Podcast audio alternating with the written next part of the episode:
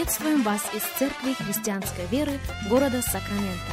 Мы молимся о том, чтобы последующие 15 минут послужили вашему назиданию и духовному утверждению. Присоединяйтесь к нашему эфиру, как пастор Сергей Головей предлагает вашему вниманию передачу «Настоящая истина».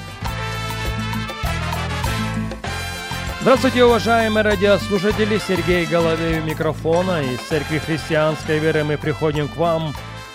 Огромнейшая благодарность всем и каждому за то, что и сегодня становитесь частью нашего вещания. Для нас действительно большая честь встретиться вместе с вами. Для нас действительно большая честь провести вместе с вами последующих несколько минут, как мы продолжаем наш разговор «Жизнь и служение Иоанна Крестителя». Почему мы об этом ведем речь, кто-то может спросить. Мы говорим об этом по той простой причине, что служение Иоанна Крестителя – это эскиз или образец для служения церкви последнего времени. Я повторюсь в этом и повторюсь в этом далеко не первый раз. Служение Иоанна Крестителя – это образец, это эскиз для служения церкви последнего времени. В силу этого мы проводим определенные пророческие параллели между одним и другим, и они действительно существуют. Так вот, первая пророческая параллель между служением Иоанна Крестителя и служением Церкви Господа нашего Иисуса Христа сводится как раз к тому, что как о служении Иоанна Крестителя, так и о служении Церкви Бог говорил через пророков много-много столетий до того, как Иоанн появился на арене. Много столетий до того, как Церковь Господа Иисуса Христа была рождена. Книге пророка Исаии в 40 главе в 3 стихе мы читаем следующие слова «Глаз вопиющего в пустыне, приготовьте путь Господу». Видите, Бог ходит только по приготовленным дорогам. И вне всякого сомнения пророческие голоса звучали в отношении Мессии – но прежде чем Мессия придет в этот мир, должен был кто-то приготовить дорогу для него. И этим кто-то был как раз Иоанн Креститель. Столетия спустя после того, когда Господь сказал о Иоанне то, что Он сказал о нем через пророка Исаию, фарисеи спрашивают Иоанн, кто ты? Как ты засвидетельствуешь о себе самом? Он отвечает, я глаз вопиющего в пустыне.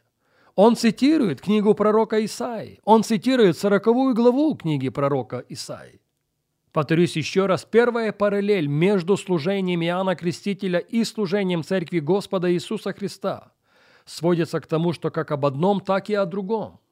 Бог говорил пророческое слово много столетий до того, как они появились на арене.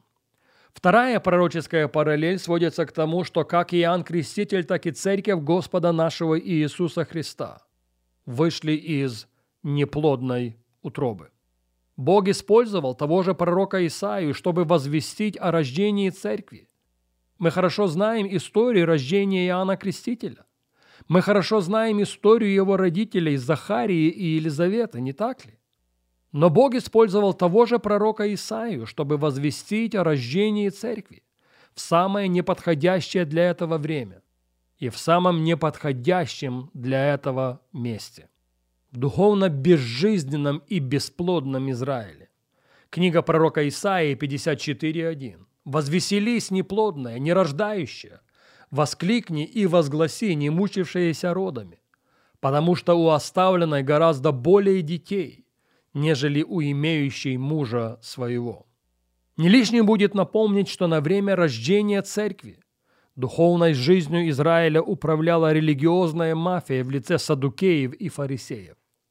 Но когда Бог избирает место и время, никто не сможет этого остановить.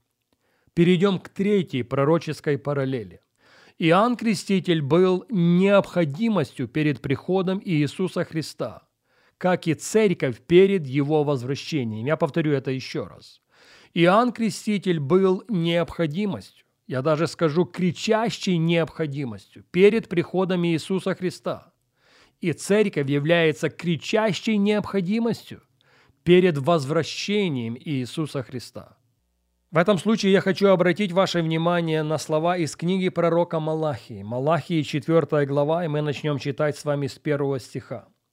Ибо вот придет день, пылающий, как печь. Тогда все надменные, поступающие нечестиво, будут как солома. И попалит их грядущий день, говорит Господь Саваоф. Так что не оставит у них ни корня, ни ветвей. А для вас, благоговеющие перед именем моим, зайдет солнце правды и исцеление в лучах его.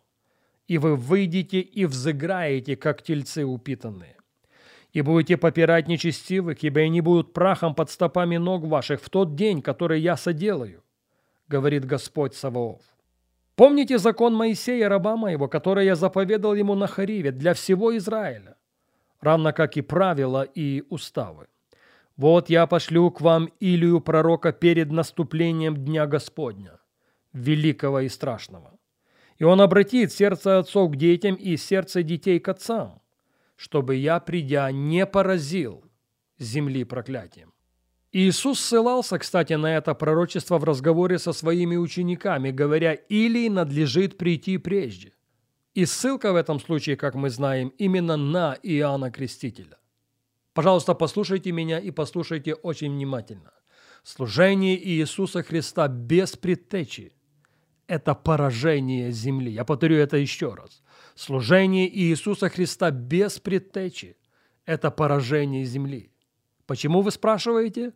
Потому что Бог ходит только по приготовленным дорогам. Вот почему глаз Иоанна Крестителя много столетий тому назад должен быть сегодня глазом новозаветней церкви. Приготовьте дорогу для Господа. Всякая гора и холм да понизятся, кривизны выпрямятся, и неровные пути пусть сделаются гладкими потому что только в этом случае явится слава Господня, потому что только в этом случае всякая плоть узрит спасение Божье. Вот почему мы не ошибемся, когда скажем, что возвращение Иисуса Христа без служения церкви, без предварительного служения церкви, это день великий и очень страшный. Четвертая пророческая параллель между служением Иоанна Крестителя и служением Церкви Господа Иисуса сводится к тому, чтобы представить ему народ приготовленный. Я полагаю, что ключевое слово здесь «представить». И это большая, это очень большая ответственность. Вот какими были слова ангела Захарии, отцу Иоанна Крестителя.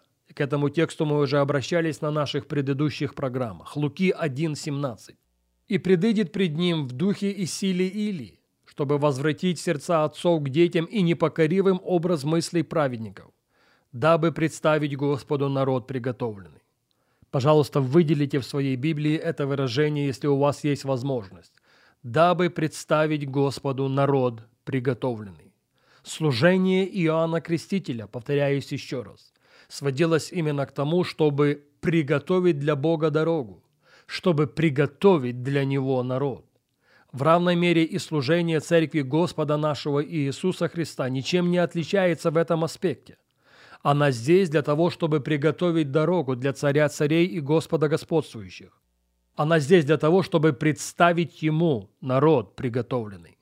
К большому сожалению, время не позволяет нам говорить об этом сегодня, и к этой мысли мы возвратимся с вами на нашей следующей программе.